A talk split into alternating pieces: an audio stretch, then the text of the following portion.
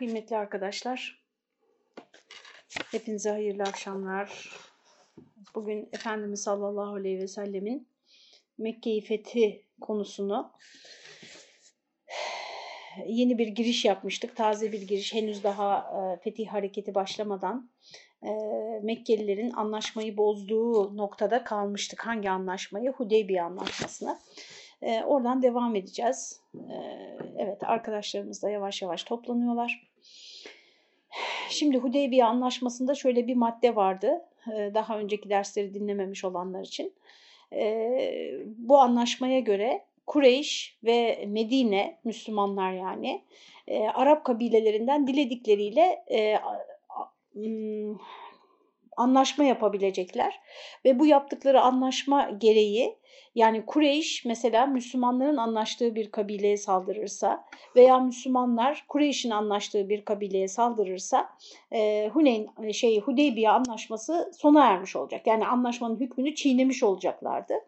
E, bu konuda da e, ittifak ettiler yani Hudeybiye'deki görüşmeler sırasında ve e, taraflar yerlerine döndükten sonra civardaki o küçük Arap kabileleri de e, iki taraftan hangisinin kendi maslahatları için o günkü siyasetleri için daha yakın ve faydalı buluyorlarsa o tarafla anlaştılar. E, bu anlaşanlardan biri de e, Mekkelilerle anlaşan Bekir kabilesi ve Müslümanlarla Medine ile anlaşan e, Huza kabilesiydi. Bu ikisinin arasında da çok ezeli bir düşmanlık var, rekabet var ve e, Bekir kabilesi geçen hafta kısaca söylemiştik zaten kitabımızda da kısaca temas ediliyor. E, bir gece baskınıyla Huza kabilesine bir baskın düzenlemiş. E, acıklı bir e, baskın olmuş. Onlardan 23 kişiyi e, öldürmüş bu baskın sırasında. Ve Mekkeliler de yani ben bunu gerçekten anlayamıyorum. Hani izah edecek bir şey bulamıyorum. Bir ne, niçin yaptınız bunu?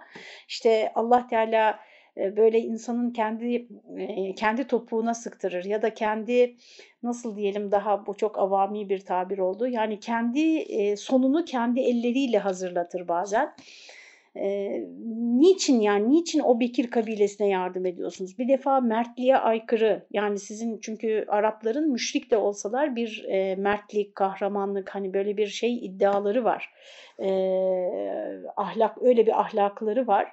Bir defa ona aykırı ondan sonra nasıl bir menfaatleri vardı bilemediğimiz hani belki kaynaklara geçmemiş bir menfaatleri olmalı bundan.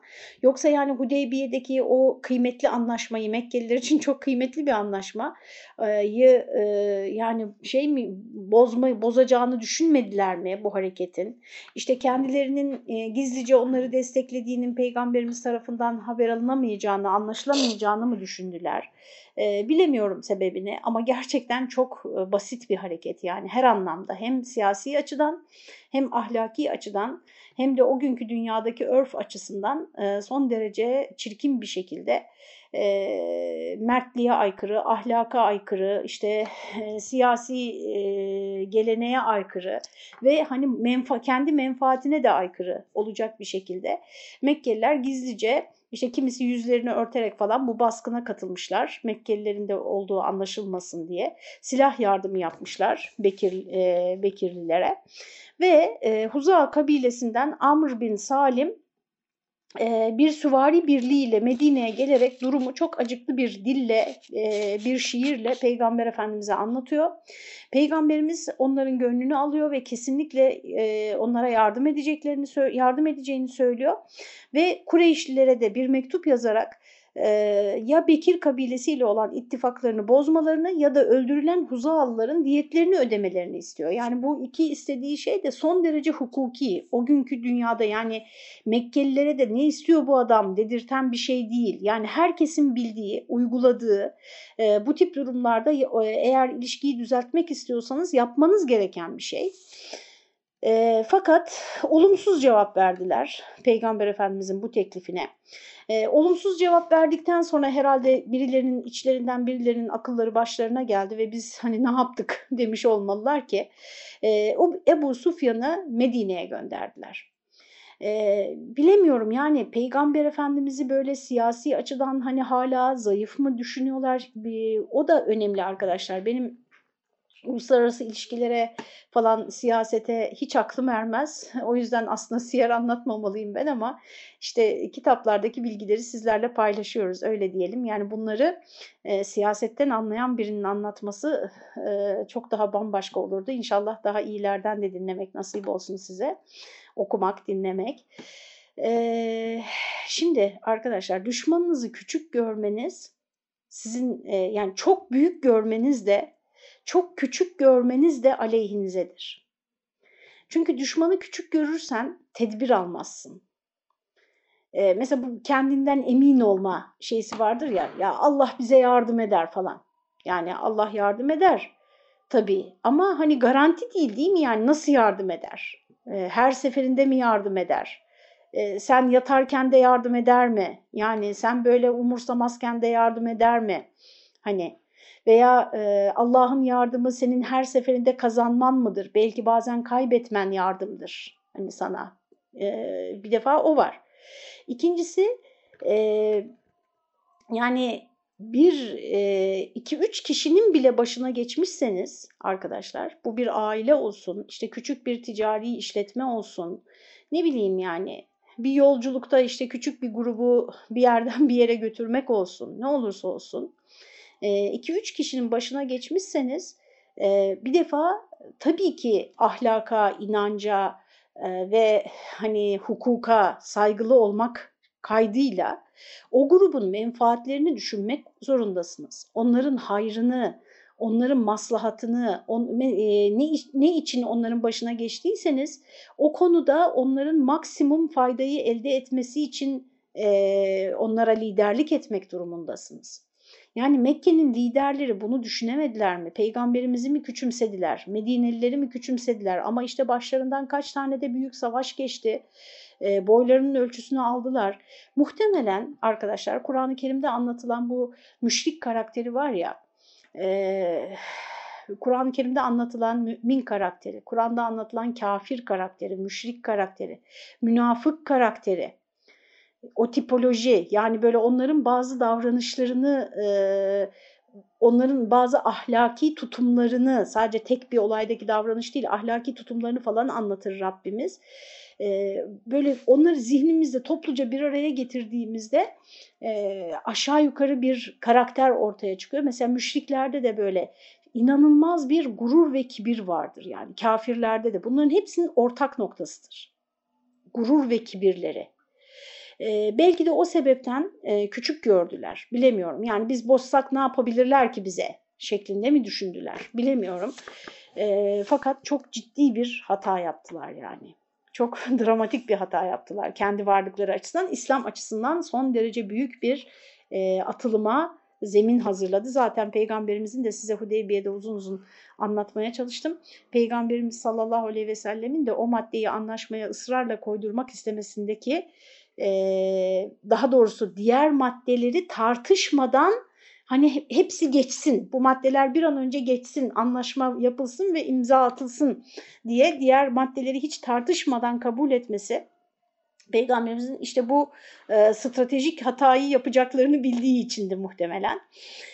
Ebu Sufyan Medine'ye geliyor. Bir de bakın nasıl bir böyle bir çocuk kandırır gibi. Yani halbuki koskoca Ebu Sufyan'sın yani e, Mekke'nin liderisin, işte e, Ümeyyoğullarındansın, yani siyasetle şeysin, hani iç içe büyümüşsün, öyle bir aileden geliyorsun. Efendim diplomatik, yani diplomatik ilişkileri olan bir aileden geliyorsun. Ee, biraz daha zekice bir e, hareket bekliyor insan ama e, bazen insana Allah arkadaşlar düşmanının hani rakibini böyle çok yetersiz kılarak da yardım eder. Yani sizin illa gelip sizin işlerinizi görmesi gerekmez ama rakibiniz o kadar yetersiz olur ki siz zaten kendiliğinizden ilerlersiniz. Bazı insanlara da Allah böyle yardım eder. İşte o sırada Mekke'nin başında Ebu Sufyan'ın olması da belki e, İslam'ın daha hızlı, İslam mutlaka galip gelecekti de daha hızlı bir şekilde yani galip gelmesine zemin hazırladığını düşünüyorum. Neyse geçelim bu e, kendi yorumlarımızı. Ebu Sufyan Medine'ye geliyor ve bakın ne diyor. Diyor ki ben diyor Hudeybiye anlaşması sırasında diyor orada yoktum diyor. E, dolayısıyla diyor ondan sonra şey e, yenilemek istiyor. Ben de diyor anlaşma imzalayarak işte yenilemek istiyorum diyor. Böyle bir gerekçe öne sürüyor. Ondan sonra e, o akit sırasında bulunmamasını gerekçe göstererek tekrar e, e, anlaşmayı yenileyelim, süresini uzatalım falan diyor. Peygamberimiz diyor ki e, biz diyor bu anlaşmayı bozmadık diyor Hudeybiye anlaşmasını ve devam ediyor daha süresi de bitmedi değiştirmedik de diyor ve hiç olayı bilmiyormuş gibi Ebu Süfyan'a diyor ki yoksa siz bir olay çıkarıp onu bozdunuz mu diyor. Ebu Sufyan hayır diye cevap veriyor. Yani böyle çok şey bir adam gerçekten. Mekke'nin fethi sırasında da onun tutumundan anlaşılabiliyor. Ama hani Müslüman olmuş biliyorsunuz Ebu Sufyan Mekke'nin fethi sırasında arkadaşlar. Sonuçta sahabedendir. Ama biraz böyle çok şey panik yapan ve Efendimiz karşısında gerçekten çok yetersiz. Evet. E, hayır diyor, hemen inkar ediyor her şeyi e, ve Ebu Sufyan'la hiç kimse yüz vermiyor. Hatta e, Ebu Sufyan'ın kızı Peygamber Efendimiz'in eşlerindendir, e, annelerimizdendir yani e, efendim Ümmü Habibe. Onun yanına gidiyor Ebu Sufyan. Yani bir taraftan da Peygamberimizin kayınpederi oluyor yani. Ee, onun evine gidiyor e, odasına. E, ondan sonra tam orada bir minder var. O mindere oturacağı sırada bu kitapta geçmiyor ama hadis kaynaklarında aktarılır. Oturacağı sırada Ümmü Habibe hemen minderi çekiyor. Mindere oturmaması için. Bunlar çok sembolik ve o yüzden de zaten kitaplara geçmiş, tarihe geçmiş hareketlerdir arkadaşlar.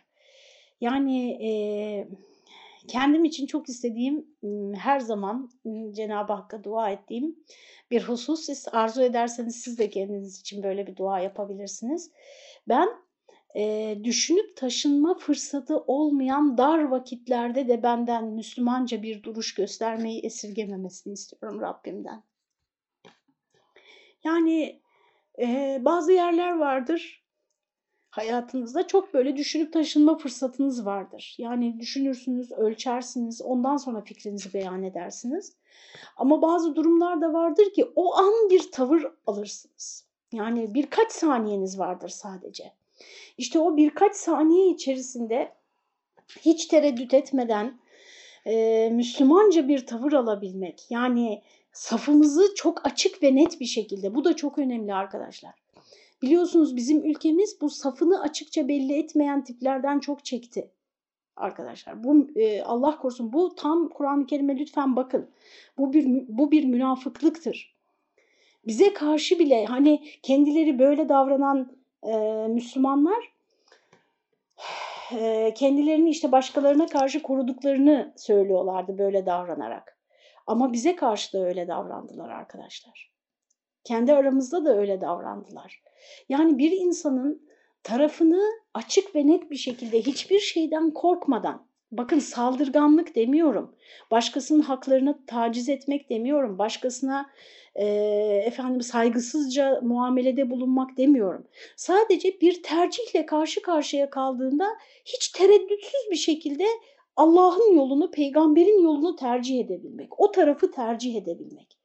Bugün arkadaşlar hiçbir baskıyla karşılaşmadığımız, hiçbir yani mecbur, bizi mecbur kılan, ne bileyim işte zarurat, zaruret derecesinde mecbur bırakan bir engellemeyle karşılaşmadığımız halde nefsimizle peygamberin yolunun arasında kaldığımız zaman bile nefsimizi tercih ediyoruz ya ve ona da öyle kılıflar hazırlıyoruz ki bizi e, ikna birisi, bizi birisi e, şey yapsa uyarsa ya ne yapıyorsun kardeşim yani bir Müslüman hani burada böyle davranır mı dese ona da e, sen ne hakla böyle de, ikide bir bana karışıyorsun diyoruz. Yani e, gerçekten e, çok üzüldüğüm bir şey bu benim. Bir Müslüman hani e, nasıl böyle nefsini, hazlarını, işte gerekçeleri soruyorsun mesela niçin böyle bir yola giriyorsun? İşte toplumda kabul görmek, işte girdiğim yerde eleştirel bakışlara maruz kalmamak. Mesela diyor ki işte bugün de e, kulağıma geldi. Yani diyor ki işte e, birileri var onlar İslam'ı çok kötü temsil ediyorlar. İşte ben de onlar gibi görünürsem ben de onlar gibi algılanırım. Ya birilerinden bize ne arkadaşlar biz Allah'ın huzuruna çıktığımızda tek başımıza olacağız kardeşim. Tek başımıza olacağız. yani Peygamber Efendimiz sallallahu aleyhi ve sellem e, bu yola girdiğinde, bu görevle görevlendirildiğinde ona inananlar yani eleştirilmediler mi? İftiralara uğramadılar mı? Küçük görülmediler mi? Değil mi? Yani biz ne kadar önemsiyoruz kendimizi arkadaşlar. O bakımdan orada Ümmü Habibe'nin tarzı çok beni etkiler ve Rabbimden her zaman yani böyle bir saniyeye bile gerek görmeden herhangi bir ikilemle karşı karşıya kaldığımda ve çok hızlı karar vermem gerektiğinde tabii ki düşünerek karar vermem gerektiğinde de Müslümanca tarafı seçeyim ama orada hani daha seçerim gibi geliyor. Fakat böyle refleks olarak karar vermem gereken durumlarda da ya Rabbi bütün karar mekanizmalarımı, bütün reflekslerimi senin razı olacağın duruşu seçmek için e, hazırlamış olayım öyle bir ana geldiğimde diye dua ediyorum Allah Teala'ya. Ümmü Habibe minderi çekiyor. E, babasının altından böyle hemen oturacağı sırada minderi çekiyor. E, Ebu Sufyan diyor ki kızım diyor e, minderi mi bana layık görmedin beni mi mindere layık görmedin diyor. Yani hani minderi çok böyle şey yetersiz buldun bana daha iyi bir şey mi ikramda mı bulunacaksın? Yoksa beni mi mindere layık görmedin? Ümmü Habibe diyor ki o Resulullah'ın minderi sen oraya oturamazsın diyor. Hiç kimseden yüz bulamıyor arkadaşlar Ebu Sufyan. İşte ilişkilerini kullanmaya çalışıyor. Yani bu, bakın bu müşrik ahlakını nasıl biz de tövbe estağfurullah ya Rabbim e, yapıyoruz zaman zaman. Allah'a sığınıyorum ya Rabbi. Ve hiçbir şey elde etmeden, e, elde edemeden e, Mekke'ye geri dönüyor. Hazreti Peygamber de anlaşılıyor zaten Mekkelilerin e, hani zaten haber gelmişti durumu tahkik ediyor ve Mekke'nin üzerine yürümeye karar veriyor Peygamberimiz. E, yeri geldikçe hep söyledim arkadaşlar Peygam Hazreti Peygamber sallallahu aleyhi ve sellem inisiyatif alan bir kişidir. Yani e şimdi ne yapalım e, işte onlar onlara saldırmış ne yapalım olur böyle şeyler. Yani bir tek bunun yüzünden şimdi işte bir savaş mı çıksın ya da işte bir şey mi kocaman bir hadise mi çıksın. İşte onu bir ikna edelim iki tarafı biz bir falan böyle demiyor yani. Çünkü Allah Teala ona burada büyük bir hani nasıl diyeyim elmayı olgunlaştırdı, dalını da yaklaştırdı yani. Peygamberimizin elmayı tutup oradan alması kaldı. Orada işte e, fırsat hani fırsatın kazası olmaz derler ya büyükler çok şahane bir söz bana sorarsanız. E, orada da çok düşünmeyeceksiniz arkadaşlar. Yani ayağınıza kadar gelmiş, bütün şartlar olgunlaşmış. Hiç kimse sizi böyle bir davranıştan dolayı suçlayamaz. E, iken hemen Peygamber Efendimiz kararını alıyor ve Mekke'nin üzerine yürümek için hazırlıklara başlıyor. Fakat e, hiçbir şekilde e, duymalarını istemiyor Mekkelilerin. Benim biraz su içmem lazım arkadaşlar ve bu sağ elim. Onu söyleyeyim. Kusura bakmayın.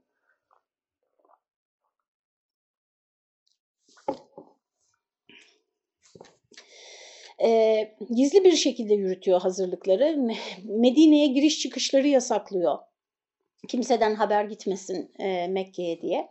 Burada da amacı Mekkelileri bir hazırlık yapmaksızın ansızın yakalamak ve fethin hiç kan dökmeden e, gerçekleşmesi. Yani kan e, çünkü onlar hazırlanırlarsa bir savaş kararı alırlarsa e, gerçekten çok zor olabilir, kanlı olabilir.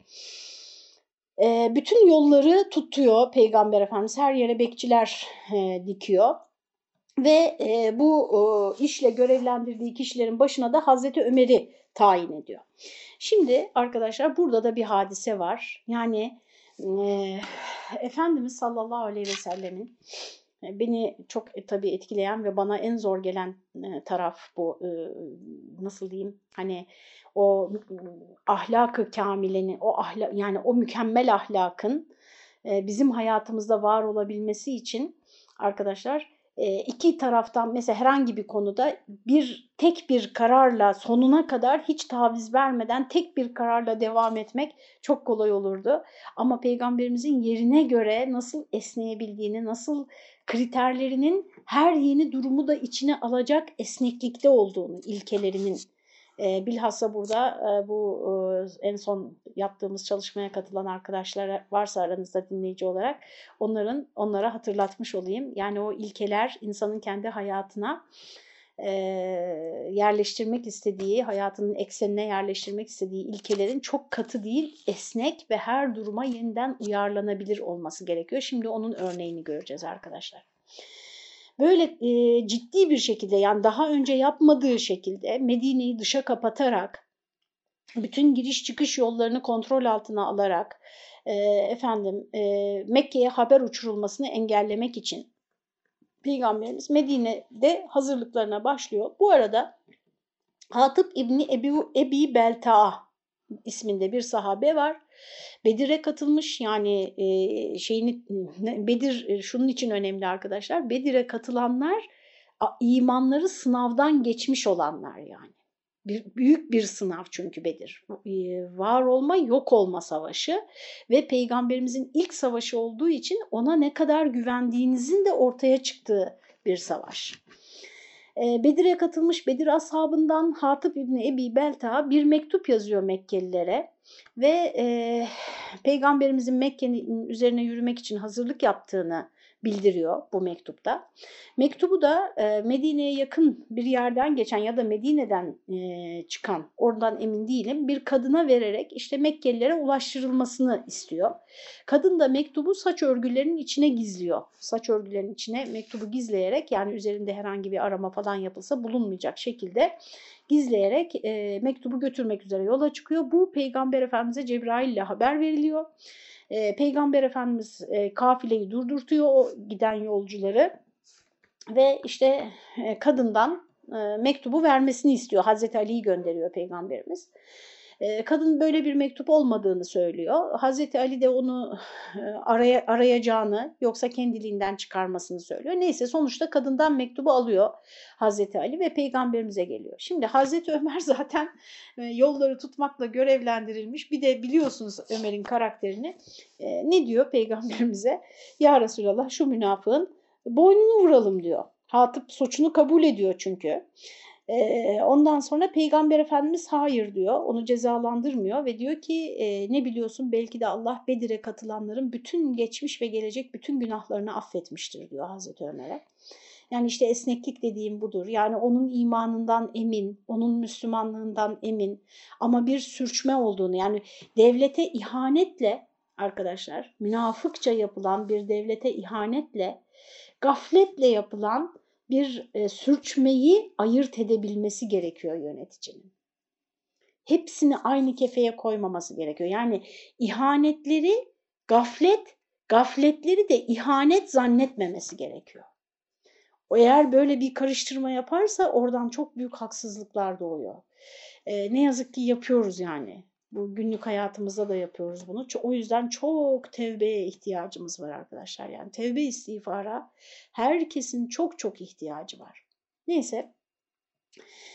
E, efendim e, ni, niçin bunu yaptığını soruyor Peygamber Efendimiz Hatip İbni Ebi Belta'ya. O da diyor ki ya Resulallah diyor ben sizin diyor e, zafer kazanacağınızdan, Mekke'yi fethedeceğinizden eminim. Hiçbir kuşkum yok diyor. Allah size yardım edecek. Çünkü siz Allah'ın Resulüsünüz.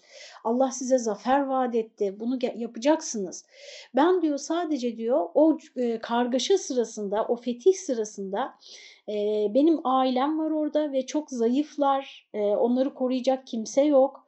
E, ve e, Mekkelilerin gözüne girecek bir hareket yaparak öncesinde ailemi korumalarını teminat altına almaya çalıştım diyor. Şimdi bu da akıllıca bir hareket gibi geliyor değil mi işte arkadaşlar? Bazen aklımız bize böyle ihanet edebiliyor. Bazen aklımız bize böyle gafletler, böyle e, yapmamamız gereken şeyler yaptırabiliyor. Yani e, çok klişeleşti artık ama benim e, 30 yıldır belki neredeyse bütün o vaazlarım sırasında söylediğim bir söz var.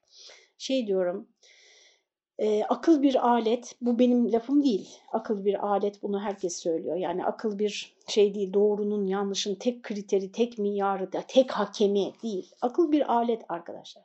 Ya imanın hizmetine giriyor ya nefsin hizmetine giriyor. Yani mesela şöyle düşünün, imanlı bir insan akıllı olduğunda nasıl oluyor? Akıllı bir insan imansız olduğunda nasıl oluyor? Ee, öyle düşünün. İşte burada da Hatip İbni Ebi Belta kendince efendim bir iyilik yaptığını düşünüyor. Bunun üzerine efendim Mümtehine suresinin birinci ayet kelimesi iniyor bu olay üzerine. Ey iman edenler! Eğer benim yolumda savaşmak ve rızamı kazanmak için çıkmışsanız benim de düşmanım sizin de düşmanınız olanlara sevgi göstererek, gizli muhabbet besleyerek onları dost edinmeyin. Arkadaşlar yani sizi kimin takdir etmesini, övmesini, beğenmesini istiyorsunuz? Sizin referans gruplarınız kim? Kimler tarafından alkışla, kabul görmek, alkışlanmak demeyelim, kabul görmek, kimler tarafından reddedilmemek size kendinizi iyi hissettiriyor? İşte siz onlardansınız arkadaşlar. Onun için safınızı belli edin yani. Safın, safınızın belli olmaması kendi karakteriniz açısından da çok e, sizi zayıf bırakan bir şey. E, onla, oysa onlar size gelen gerçeği inkar etmişlerdir. Rabbiniz Allah'a inandığınızdan dolayı peygamberi de sizi de yurdunuzdan çıkarıyorlar. Ben sizin sakladığınızı da açığa vurduğunuzu da en iyi bilenim. Sizden kim onları dost edinirse yoldan sapmış, doğru yoldan sapmış olur diyor. Ee, Kur'an-ı Kerim'de arkadaşlar dostlukla ilgili e, ayetleri çok dikkatle okumamız gerekiyor. Çok dikkatle okumamız gerekiyor. Çünkü peygamberimiz mesela bir hadis-i şerifi var. Kişi dostunun dini üzeredir diyor. Bir, hani bana arkadaşını söyle sana kim olduğunu söyleyeyim filan. Bunların hepsini biliyoruz da. Bilhassa Kur'an'daki dostluk velayet kelimesi yani. Sadece bildiğimiz manada işte beraber çay içmek, beraber kahve içmek, çok görüşmek, işte çok iyi anlaşmak, zevklerimizin örtüşmesi, kafa dengi olmak falan değildir. Kur'an'da dost edinmeyin diye la tettehidu evliya onları dost edinmeyin diye geçen veli kelimesi arkadaşlar sadece böyle beraber çokça vakit geçirmekten hoşlandığımız kişi demek değildir. O arkadaştır, kankadır. Buradaki veli ise arkadaşlar hayatınızı etkileyen, kararlarınızı etkileyen, sizin gidişatınızı etkileyen kişilerdir. İşte o konuma asla imansızları getirmeyin. Herkesle böyle vakit geçirebilir Müslüman yani. Ama hayatıyla ilgili önemli konularda kendi üzerinde bir etkiye, bir nüfuza. Ha bir de şunu da yapmayın arkadaşlar. Ben kimseden etkilenmiyorum. Yani bu çok çocukça bir iddia olur. Herkes az veya çok birilerinden etkilenir ve ve etkiler. Dozlar değişebilir. Fakat etkileniriz. Onun için hani mesela ben biz din, din adına bunları anlattığımızda yok canım falan diyenler arkadaşlar psikoloji veya başka işte felsefeciler vesaire benzer sözler söylediğinde niye hemen patır patır paylaşıyorlar her yerde? Mesela ne diyor birisi? E, meşhur bir sözdür de şimdi söyleyeni unuttum. Diyor ki e, siz diyor en yakınınızdaki beş kişinin ortalaması olacaksınız. Bunu unutmayın diyor. En çok görüştüğünüz en yakınınızdaki beş kişinin ortalamasısınız diyor. E şimdi yani bu ne demek? Etkileniyoruz demek değil mi? Dolayısıyla bizi etkileyecek pozisyonda hayatımızla ilgili, tercihlerimizle ilgili, gidişatımızla ilgili, ahlakımızla ilgili, aile hayatımız, efendim her türlü yani ideolojilerimizle ilgili bizi etkileyecek konuma imansızları asla getirmeyiz arkadaşlar kalbimizde. Kalbimizde onlar bizim dostlarımız olamaz. Ayetleri açın bakın yani onlarca ayet var bununla ilgili. Ve Peygamber Efendimiz civardaki bütün Medine civarındaki Müslümanlarla anlaşmalı olan bütün kabilelere Müslüman olsun olmasın yani Müslüman olanlara da anlaşmalı olanlara da hepsine haber vererek işte İslam ordusuna katılmaları için Medine'den yola çıkan orduya katılmaları için haber vererek Ramazan'ın 10'unda 1 Ocak 630'da efendim Medine'den hareket etti. Ee, bazı kabileler de yolda orduya katıldılar. Peygamberimiz Zübeyir bin Avvam'ı 200 kişiyle ileri gönderdi, önden gönderdi. Ee, ve belli bir mesafede e, kadar gittikten sonra Ramazan ayı olduğu için isteyenlerin oruçlarını bozacağını ilan etti. E, efendim Peygamber Efendimiz sallallahu aleyhi ve sellem işte Mekkelilerin casuslarını yakaladılar yolda vesaire ve geldiler Mekke yakınlarında Merrüz Zahran'da konakladılar arkadaşlar. E, gece vakti asker sayısınca ateş yakılmasını emretti Peygamberimiz. Yani gece olunca artık Mekke'den görülüyor yani konakladıkları yer. e, asker sayısınca ateş yakılması. Yani Mekke'nin etrafındaki dağlarda arkadaşlar 10 bin ateş yandı o gece. Bunu gören ve gelenlerin kim olduğunu bilmeyen Mekke müşrikleri telaşa kapılarak liderleri Ebu Sufyan'ı iki arkadaşıyla birlikte durumu öğrenmek ve şayet Muhammed'le karşılaşırsa eman almak amacıyla gönderdiler. Gene Ebu Sufyan'ı gönderiyorlar iki kişiyle beraber. Git bak diyorlar bu nedir yani kim bunlar? Eğer bu Muhammedse bu gelen aman ondan eman al yani düzelt arayı düzelt diyorlar. Ancak Ebu Sufyan ve arkadaşları İslam ordusunun gözcü birlikleri tarafından yakalanarak Hazreti Peygamber'in huzuruna getirildiler. Mekke lideri Ebu Sufyan uzun tereddütlerden sonra Müslüman oldu ve alıkoydular Ebu Sufyan'ı. Arkadaşlar e şimdi Mekkelileri düşünün lideriniz gitmiş dönmüyor yok ve 10 bin tane ateş yanıyor etrafınızda hani onlara psikolojik bir e, şey uyguluyor Peygamber Efendimiz bir yıldırma politikası. E, İslam ordusu arkadaşlar dört koldan şehre girdi. Peyg Hazreti Peygamber'in kumanda ettiği birliğin dışındaki birliklerin başında Halid bin Velid, Zübeyir bin Avvam ve Kays bin Saad bulunuyor. E, Peygamberimizin olduğu bölümde de Peygamberimiz liderlik yapıyor o, bölü, o bölüye. E, mecbur kalınmadıkça yani çaresiz kalmadıkça kan dökmemelerini emrediyor Peygamber Efendimiz ve hiçbir ciddi mukavemetle istisnai bir iki çarpışma oluyor. Onun dışında hiçbir ciddi mukavemetle karşılaşmadan şehre girdi Peygamber Efendimiz ve e, Saad bin Ubade'den bir söz duyuyor. Peygamberimizin kulağına gidiyor. Bugün Kabe'de savaşın helal olacağı gündür demiş Saad bin Ubade ki ileri gelen sahabelerdendir. Hemen onun elinden sancağı olup alıp oğlu Kays bin Saad'a veriyor ee, ve Saad'ın bugün savaş günüdür sözüne karşılık bugün merhamet günüdür diyor. Yani kendi sahabesini de kontrol etmesi gerekiyor. Kendi askerini de kontrol. Çünkü onların da içlerinde birikmiş kin var. Kin demeyelim Müslümana kin yakışmaz da yani unutamadıkları, yaşadıkları olaylar var. Kendilerine çok kötülük etmiş insanlar var. Çünkü, bu yani Mekke'den çıkalı daha kaç yıl oldu? 8 yıl oldu arkadaşlar. Yani 30 yıl öncesinde kalmış, 40 yıl öncesinde kalmış bir hadise değil. Ee, çok daha e, hatıralar çok taze. Peygamber Efendimiz e, sallallahu aleyhi ve sellem o yüzden bu konuda da çok ihtimamla duruyor yani e, kendi askerlerini sakinleştirmek, onları asla bugün işte kılıç kullanılmaması, kan dökülmemesi konusunda e, hararetle yani kontrol altında tutmaya çalışıyor. Sadece Halit bin Velid'in başında olduğu birlik küçük bir çarpışma yaşıyorlar ve hemen Halit bin Velid'i sorguya çekiyor Peygamberimiz. Çarpışmanın müşrikler tarafından başlatıldığını öğreniyor ve Peygamberimiz e, tam böyle o Mekke'ye giriş sırasında Hazreti e, Ebu Sufyan'ı serbest bırakarak e, diyor ki git e, işte söyle kim evine kapanırsa bugün kendisine bir zarar gelmeyecek. Silahlarını bırakanlara bir zarar gelmeyecek. Mescid-i Haram'a sığınanlara bir zarar gelmeyecek. Yanılmıyorsam Hazreti Ebu Bekir Peygamber Efendimiz'e diyor ki ya Resulallah Ebu Süfyan övünmeyi sever. Ona bir ayrıcalık yap diyor yani böyle bir şey hani hoşuna gidecek bir şey yap diyor.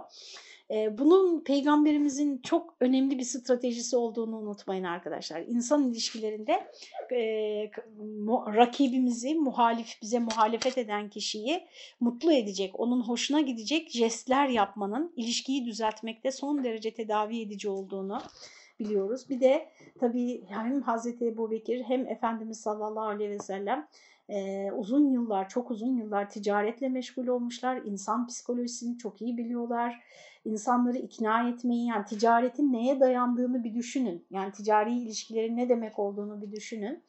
İnsan davranışlarını okumayı, reflekslerini okumayı, yüz ifadelerini okumayı, efendim ikna etmeyi çok iyi biliyorlar.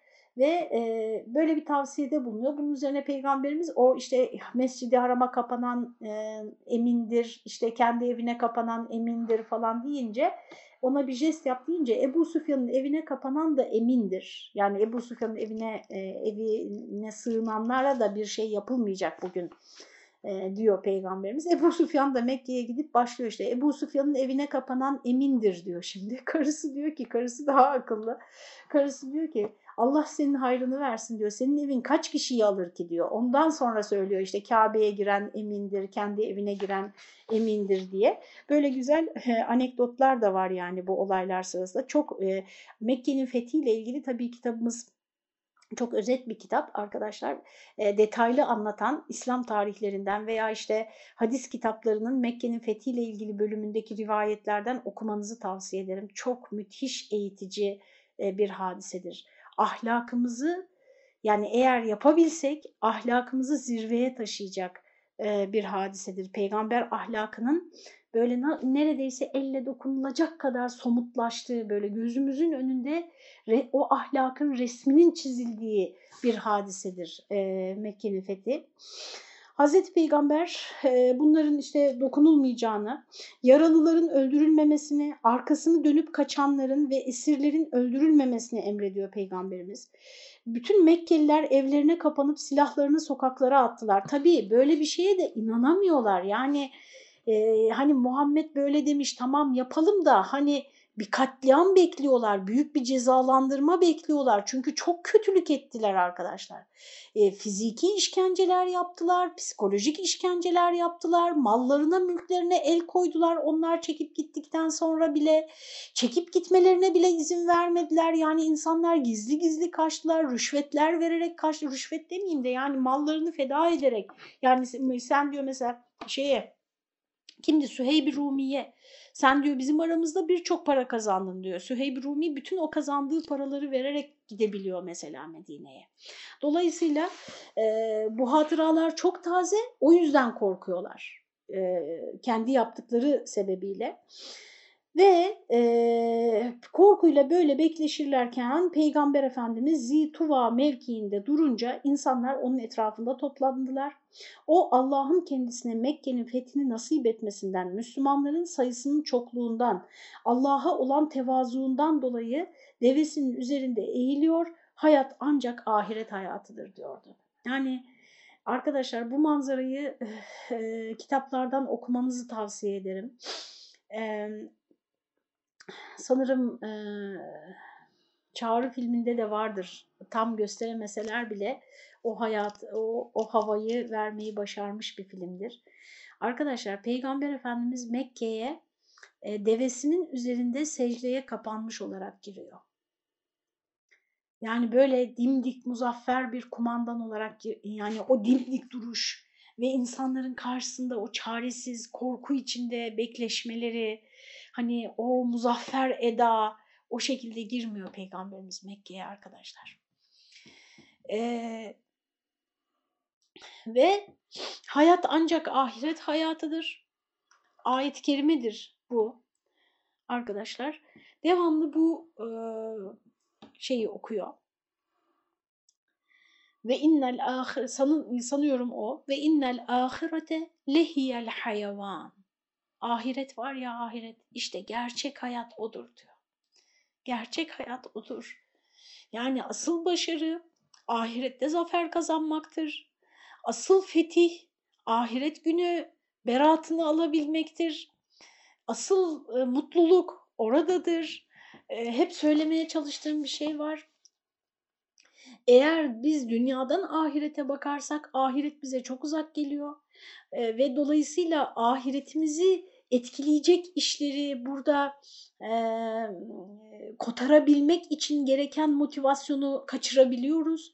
Ama ahiretten dünyaya bakabilirsek yani mahşer meydanını gözünde canlandırarak işte hesap verirken kendi halini canlandırarak ne bileyim e, cennet sırattan geçerken kendi halini canlandırarak işte cennette kendini canlandır. Mesela bu da çok önemli bir şey. Buna e, bu arkadaşlar kişisel gelişim kitaplarında çok üstünde durulan bir şeydir. Kendini nerede görmek istiyorsan onu gözünde canlandır. Nerede görmek istiyorsun kendini? Cennette hayal et yani. Cennettesin işte İsa aleyhisselam orada Musa aleyhisselam orada ne bileyim kimle ne sormak istiyorsun kimle görüşmek istiyorsun? Zamanlar üstü bütün iyi insanlar orada e, Hazreti Peygamber orada bütün o sahabe orada ve sen oradasın. Yani şimdi o mevkide o toplantıda o mecliste bulunabilmek için burada işte iki tane kıytırık insan seni hor görmüş değmez mi ya karşılığına? Eğer ona bağlıysa. İlla hor görecek demiyorum ama yani o gerekiyorsa o durumda. Çok küçük bir bedel bu. Çok küçük bir o yani o mecliste bulunmak için bu gerekiyorsa çok kolay yaparız bunu biz. Anlatabildim mi bilmiyorum. Ama bir de cehennemi yani illa hani hep insanlar cehennemi hayal et falan korunmak için ben cenneti de hayal etmenizi tavsiye ederim.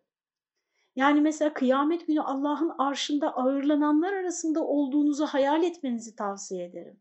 Ve mesela Allah'ın arşında kimler ağırlanacak? Bunun la havfun aleyhim ve lahum yahzenun kimler? Yani hiç korku ve üzüntü çekmeyecek olanlar. Kimler onlar? Yedi sınıf insan sayıyor Peygamber Efendimiz. Kıyamet günü hiçbir korku ve üzüntü çekmeyecekler. Kabirlerinden melekler tarafından kaldırılacaklar ve herkesin hesabı görülene kadar arşta ağırlanacaklar. Ben onlara kıyametin VIP yolcuları diyorum. O kıyametin VIP yolcuları arasında olduğunuzu düşünsenize. Mesela bunlardan birisi de ömrünü ibadetle geçiren genç. Yani gençliğinden itibaren ibadet eden kişi. Meridyen Genç sayfasında olduğumuz için daha sanki böyle hep gençler dinliyormuş gibi beni hissediyorum. Ömrünü ibadetle geçiren genç. Efendim bunlardan bir tanesi e, sağ elinin verdiğini sol eli duymayacak şekilde yaptığı yardımları gizlice yapan kişi. Bunlardan bir tanesi bir işin başına geçtiğinde yönetim yani halkını o işin başında bulunduğu sürece adaletle yöneten devlet reisi. Bunlardan bir tanesi zengin ve e, güzel bir kadın tarafından zinaya davet edildiği halde ben Allah'tan korkarım diyen genç Hazreti Yusuf gibi. Yani işte o yedi tanesini öğrenin. Mesela şimdi onların arasında hayal edin kendinizi yani. Yani peygamberimiz diyor ki burada bize e, bu Efendimizin devesinin üzerinde secdeye kapanmış olarak ve gerçek hayat ahiret hayatıdır diye bunu devamlı söyleyerek girmesindeki hikmetler arkadaşlar sayılmakla bitmez. Buradan inanılmaz bir şekilde yaşam hedeflerinizi çıkarabilirsiniz. Buradan kendinizle ilgili hayatınızın misyonunu çıkarabilirsiniz buradan. Yani diyor ki bunlar başarı değil. Bunlar bir şey değil. Gerçekten de tabii Mekke'nin fethi çok büyük bir başarı ama yani işte İskender de dünyayı fethetti. Ne bileyim Cengiz de yani bütün dünyayı fethetti değil mi? Moğol istilasını bir düşünün yani. Hani bu değil diyor, bu bir şey değil diyor Peygamberimiz. Asıl başarı, asıl hayat ahiretteki başarı. Ahiretteki hayat asıl hayat diyor. Saymakla bitmeyecek e, mesajlar var. E, bir de arkadaşlar bilmiyorum öyle düşündüm ama e, tabii Efendimizin hani ne düşündüğünü bilmiyoruz o sırada. İşte herkes tevazu için falan diyor. Ben e, kendimi hani o sahnede canlandırdığımda e, şunun içinde olduğunu düşünüyorum. Yani e, son derece haklı olduğunuz bir konuda bir tartışma veya bir e, çekişme var mesela ve siz hani A'dan Z'ye kadar haklısınız fakat karşınızdaki size hani eziyet etmiş so sonunda kazanmışsınız bir davayı herhangi bir şeyi yani bir çekişmeyi kazanmışsınız e, karşınızdaki eziliyor yani. Yaptıklarını düşünüyor, size söylediklerini düşünüyor. Çünkü her şey çok taze, bütün o hatıralar. Onun o ezikliğini görmemek için de yani onu küçümsediğiniz için değil, onu daha fazla utandırmamak için de bakmazsınız gözüne. Anlatabildim mi bilmiyorum. İnşallah anlatabilmişimdir. Yani hani bir şey yok ya, bir şey yok demiş oluyor peygamberimiz. Bir şey yok demiş oluyor adeta. Mekke'ye giriyor bu şekilde. Kabe'yi tavaf ediyor. Çevresindeki putları kırdırtıyor. Kabe'nin bakımını yürüten, anahtarını muhafaza eden Abdüddar ailesinden Osman bin Talha'ya haber gönderip Kabe'nin anahtarlarını getirtiyor. Bu kişi henüz Müslüman olmamış Mekkeli. Kabe'nin içine giriyor, iki rekat namaz kılıyor. Öğle vakti gelince Hazreti Peygamber Bilal-i Habeşi'ye Kabe'nin damına, damında ezan okutuyor. Namazı kıldırdıktan sonra da halka hitap ediyor.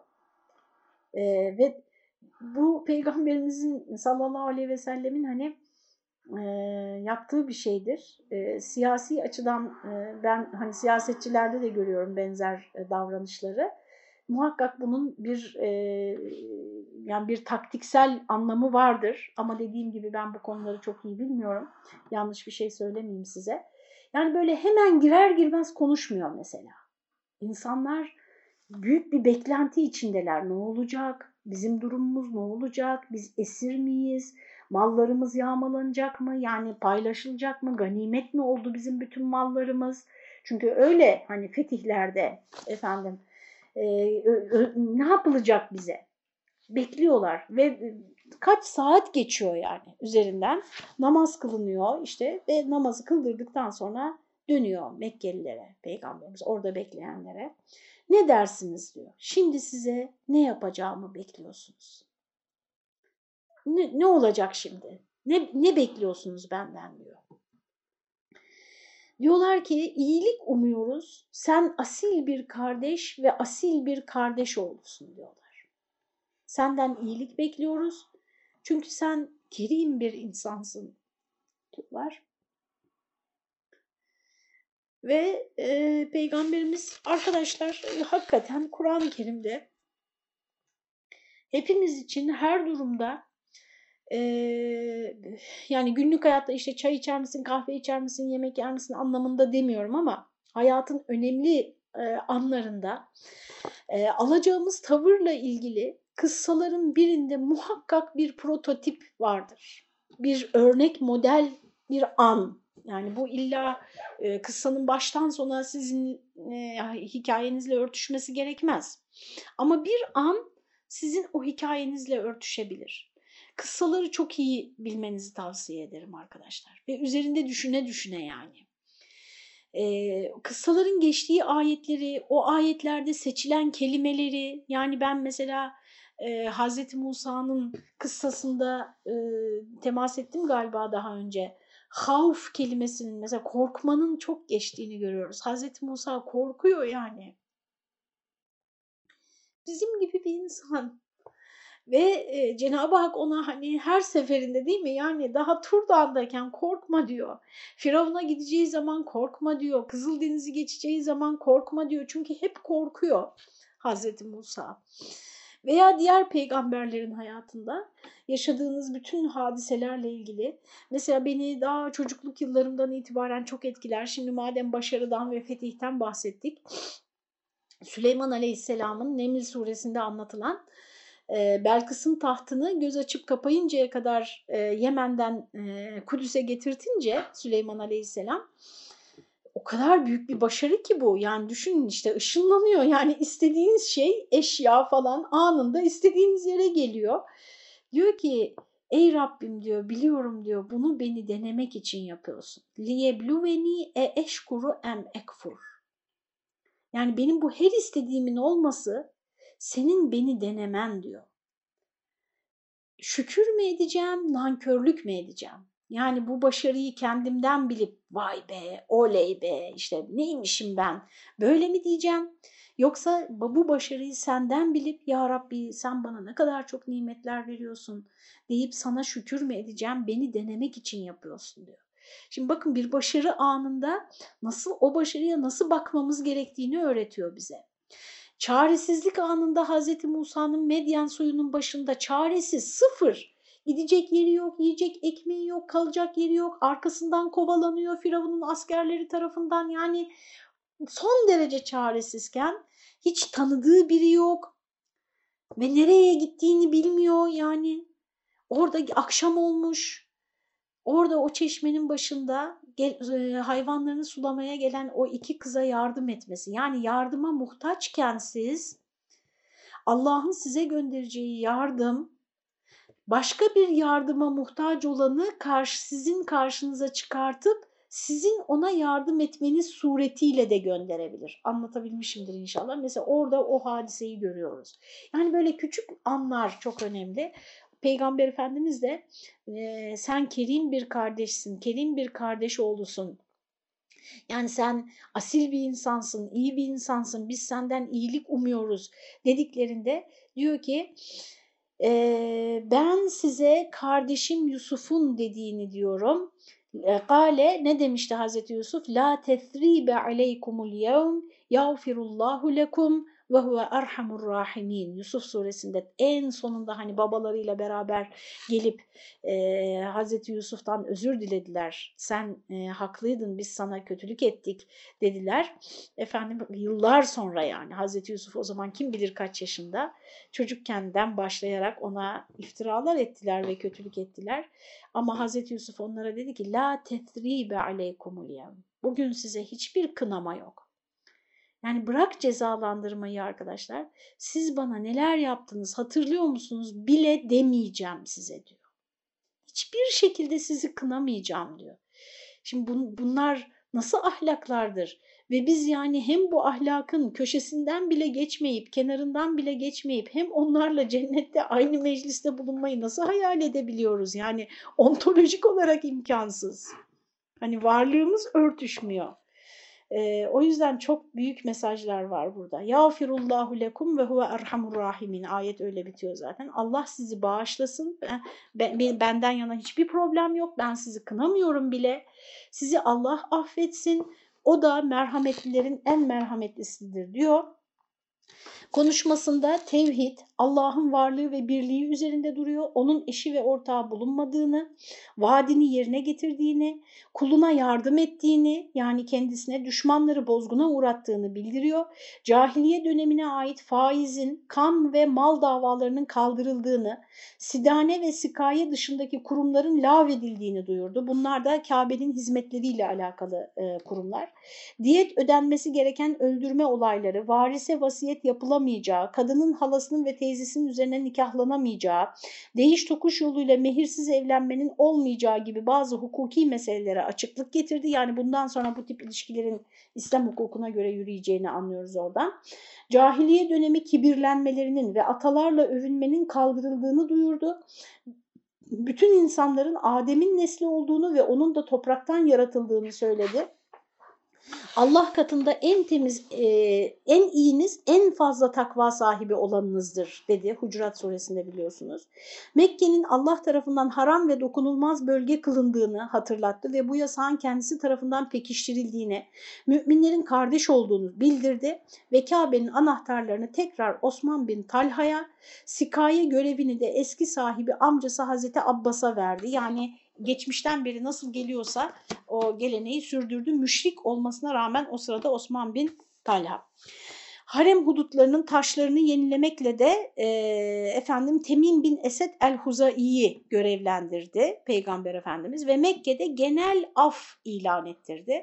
Ancak 11'i erkek 6'sı kadın olmak üzere 17 kişiyi bu genel affın dışında tuttu. Ee, bunların katlinin serbest bırakılması da kişisel kim ve düşmanlık yüzünden değil çok büyük suç işlemişler. Mesela Abdullah bin Saad bin Ebi Serh önce Müslüman olmuş Medine'ye hicret etmiş hatta vahiy katipleri arasında yer almış. Bir müddet sonra İslam'dan çıkıp Mekke müşriklerinin yanına dönmüş katipliği sırasında vahyi kendi arzusuna göre tahrif ettiğini söyleyerek müşriklerin İslamiyet aleyhindeki çalışmalarını desteklemiş. Yani İslam'ın en güvenilir kaynağı hakkında iftiralarda bulunuyor. E, Ebu Sufyan'ın karısı Hint var mesela bunlar arasında. Uhud'da şehit edilen Hazreti Hamza'nın ciğerini çiğnemiş. Bununla beraber bu ikisi ve daha başkaları yine de affediliyor sonuçta. Gelip af diliyorlar Peygamber Efendimiz'den ve affediliyorlar. Öldürülmesi serbest bırakılanlardan sadece 6 kişi Mekke'ye girildiği gün katledildi. Süheyl bin Amr, Safvan bin Umeyye, İkrime bin Ebi Cehil gibi müşriklerin ileri gelenlerine ise eman verildi. Hazreti Peygamber Mekkelilerden kimlerin kendisine ve sahabelerine askerlerine işkence yaptığını, kimlerin kendisini öldürmek üzere suikast tertiplediğini ve kimlerin Bedir, Uhud, Hendek gibi savaşlara iştirak ettiğini ve bütün bedevileri toplayarak kendisini ortadan kaldırmak istediğini çok iyi biliyordu. Bunlar Mekke'nin fethiyle birlikte hepsi tek tek peygamberimizin eline düşmüşlerdi. İsteseydi hepsini kılıçtan geçirebilirdi. Onun bir tek sözü hatta işareti yeterdi çünkü Müslümanlar zaten dediğim gibi öfke doluydular Mekkelilere karşı. Fakat öyle yapmadı. Hazreti Peygamber prensip olarak her zaman düşmanı kazanmayı, onu yok etmeye tercih ediyor arkadaşlar. Düşmanı kazanma stratejisi. Daha sonra inşallah önümüzdeki hafta Huneyn Savaşı ve Taif'in e, muhasarası sırasında da bunları göreceğiz. Onun bütün davranışları e, insan kazanmak üzerine kurulmuş arkadaşlar. İşte Muhammed Hamidullah'ın söylediği gibi savaştan başka bir yol kalmadığı zaman savaşmıştır Peygamberimiz. Savaşmaktan kaçınmamıştır. Ama savaştan başka bir yol olduğu sürece öncelikle o yolu denemiştir. Hiçbir şekilde yağmaya izin verilmiyor. Mekke'yi fethettikleri günün gecesi sabaha kadar tekbir, tehlil ve Kabe'yi tavafla geçiriyorlar vakitlerini. Peygamberimiz e, şey de çok etkilidir arkadaşlar. Hepinizin bildiği Nasır suresinde. İzâ câe nasrullâhi vel feth ve ra'eyten nâse yedhulûne fî dînillâhi efvâca. İşte Allah'ın yardımı, zaferi ve fetih gel geldiğinde ve insanların akın akın, fevç fevç İslam'a girdiğini gördüğün zaman, şimdi şahane değil mi tablo? Ne yapacaksın? Fesebbih bihamdi rabbike ve estağfir. Rabbini hamd ile tesbih et ve ondan tevbe istiğfar dile. Ondan affedilmeni dile. Yani arkadaşlar bir Müslüman bir zafer kazandığında, bir başarıya ulaştığında şımarmaz, kendinden geçerek kutlamaz. Bu kutlama ahlakı da hani bizi, bizim ah, yani bu şekilde kutlama günümüzdeki gibi veya e, farklı şekillerde kutlamaların da bizim medeniyetimizin e, ahlakıyla örtüşmediğini söyleyeyim. Hatta şununla bitireyim. E, benim çocukluk yıllarımda eve, eve gazete gelirdi ve ben her tarafını okurdum gazetenin. Evimizde televizyon yokken televizyon sayfasını bile okurdum. E, her şey her şeyden haberdar olmak isterdim yani. Spor sayfasını da okurdum. Oradaki köşe yazılarından sevdiklerim olurdu. Onlardan bir tanesinde yanılmıyorsam İslam Çupi şöyle bir şey demişti. E, eskiden dedi bir futbolcu gol attığı zaman e, ve e, seyirciler de ona tezahürat yaptığı zaman o futbolcu böyle mahcup mahcup böyle önüne bakar işte hiçbir şey yokmuş gibi hani neden hani bana beni tezahürat ediyorsunuz işte arkadaşlarım var hep beraber yaptık falan gibi mahcup olurdu yani.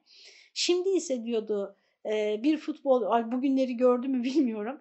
Şimdi ise bir futbolcu gol attığı zaman yani e, hani tasvir edemeyeceğimiz hareketlerle e, tasvir edemeyeceğimiz e, anlamlara gelen hareketlerle efendim e, sahada dört dönüyor kendisini kutluyor ve işte e, daha coşkuyla alkışlanmak istiyor.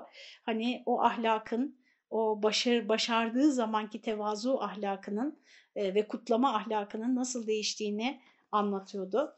Burada kaldık efendim. Mekke'yi fethetmiş olduğu Efendimiz sallallahu aleyhi ve sellem.